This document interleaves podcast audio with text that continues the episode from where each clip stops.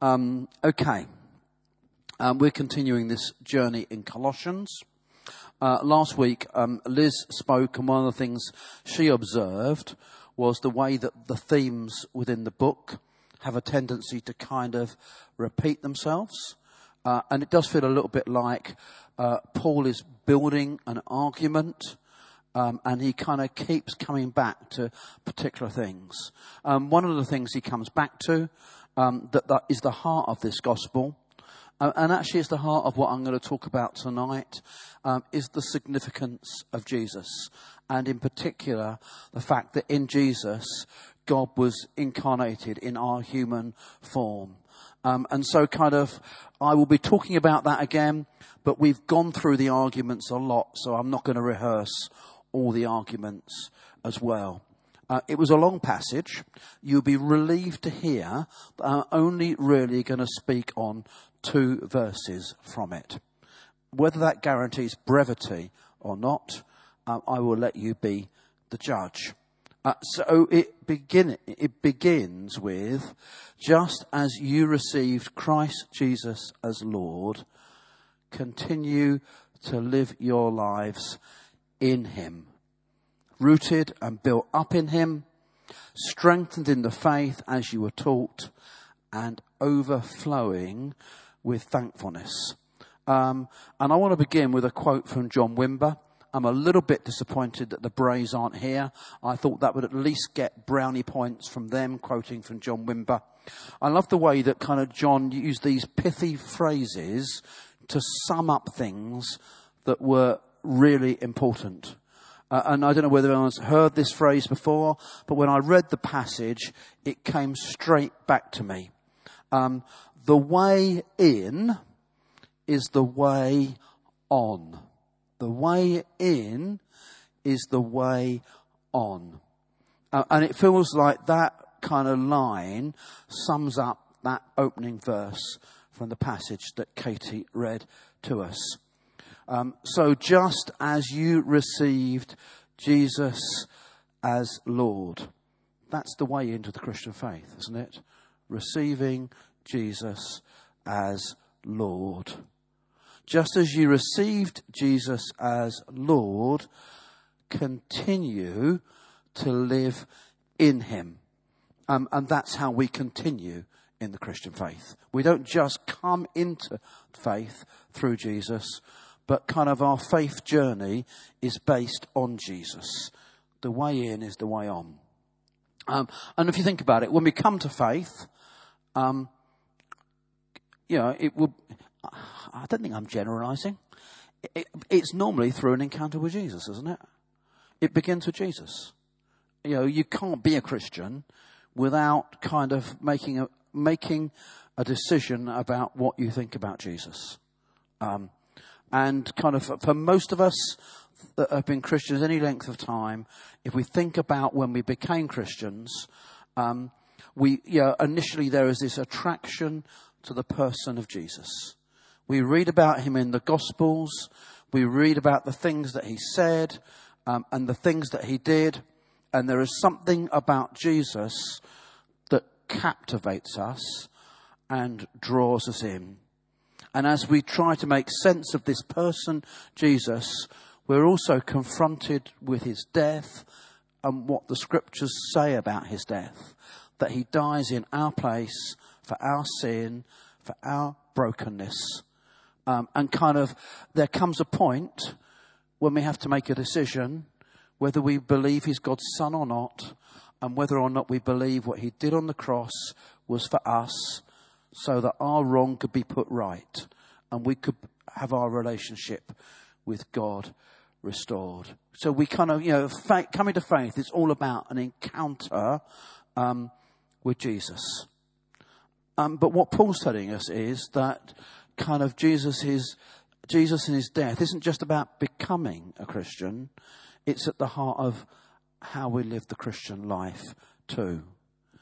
Um, the problem for most of us is that actually kind of we are we are we are kind of frequently dissatisfied. Kind of we you know we come to faith through Jesus, but kind of there is a, there is a tendency to look for something more or to start putting our trust um, in other things. And for Christian people, I think this was true in Colossae. Kind of, there's, there's examples here that speak of it. It seems to me there can be two things that we are prone to want to kind of substitute um, for Jesus. Um, and um, kind of kind of make add-ons, things that kind of become necessary for us.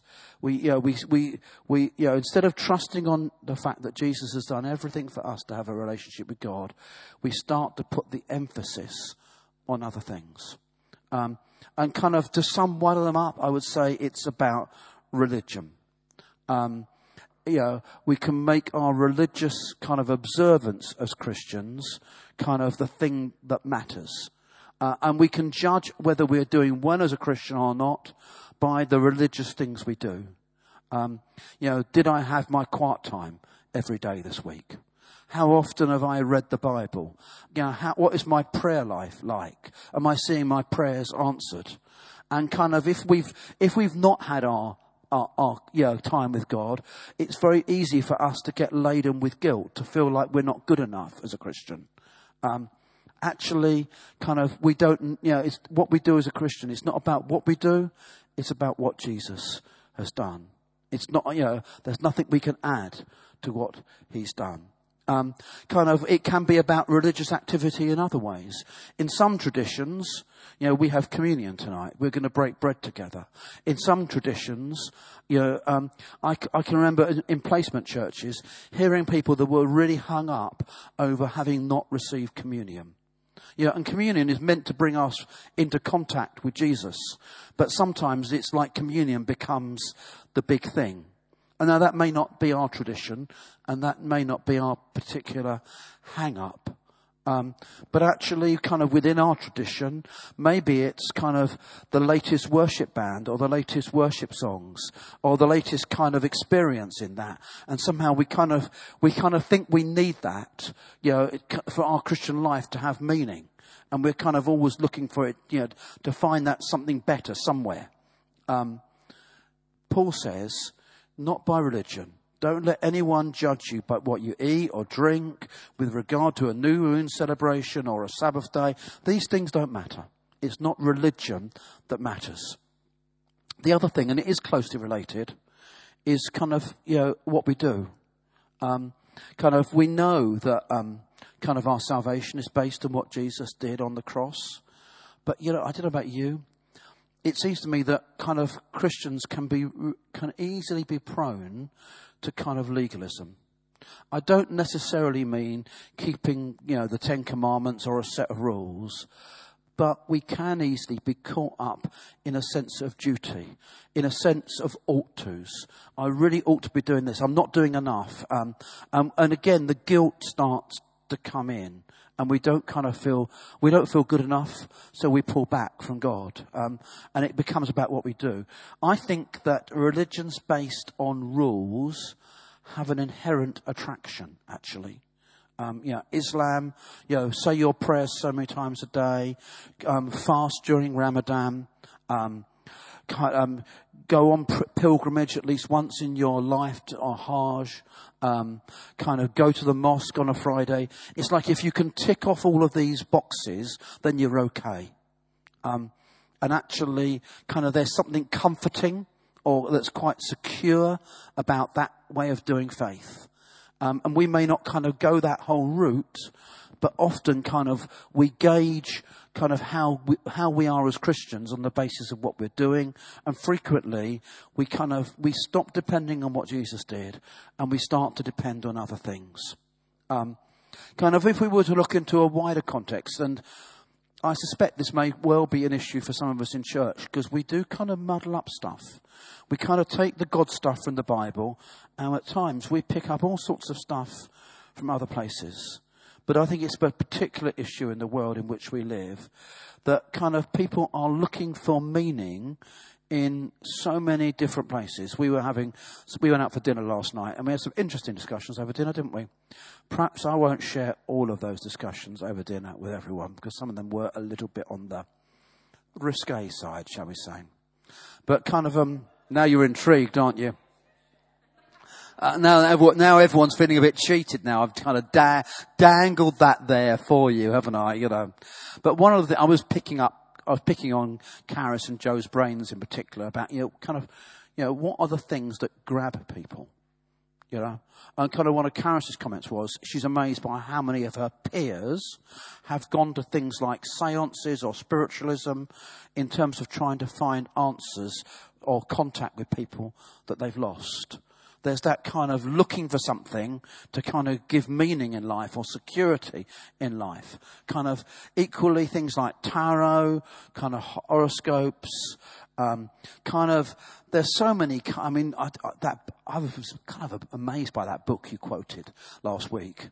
You know, there's some really weird stuff that people get into, isn't there? And people get kind of caught up on this stuff. But you know, sometimes Christians get caught up on it too. You know, um, I remember a few years ago, and I'm so glad we didn't get sucked into it. The Lakeland revival in um, in uh, in America, where so many people were meant to be being healed, and you know whether God did good stuff through it or not, I don't know. But the whole thing came tumbling down when the evangelist at the centre of it was found to be having an affair with his secretary, which kind of isn't probably what you're meant to do. Um, but kind of part of what drove him was what he claimed to be a relationship with a special angel. There was this angel called Christine that kind, and you're, you're thinking there's all these Christians kind of getting really excited about this. I know the Bible talks about angels, but you know, kind of angels aren't meant to take the place of Jesus. You know, when, when angels start, you know, words from angels and, and experiences of angels and stuff like that starts to take the place of Jesus, we've kind of missed the point. The way in is the way on.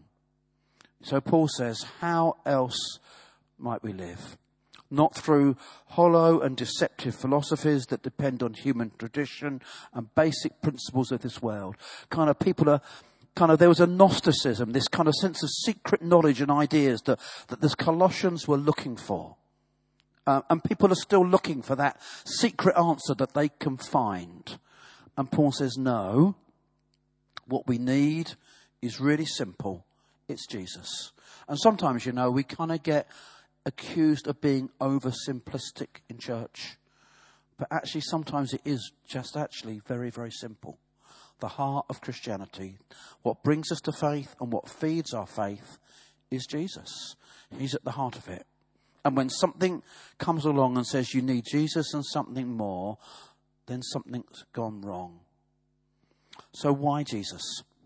Again, what um, Paul says about Jesus is incredibly profound, and this is the other verse that I want to focus on. Um, and it's verse 9. For in Christ, all the fullness of the deity lives in bodily form. And in Christ, you have been brought to fullness. So in Christ, all the fullness of the divinity dwells. Um, and I, I, said, you know, Paul comes back to the same arguments. Kind of, it was what Liz was talking about last week, what I was talking about kind of the week before. You know, it, it's Paul's assertion that if we want to know what God is like, the place we go is Jesus. Earlier in, the, uh, in, the, in this passage, he talks about Jesus being the image of the invisible God. And I'm not going to rehearse kind of the other biblical stuff that goes all around that. We've done that in the other talks.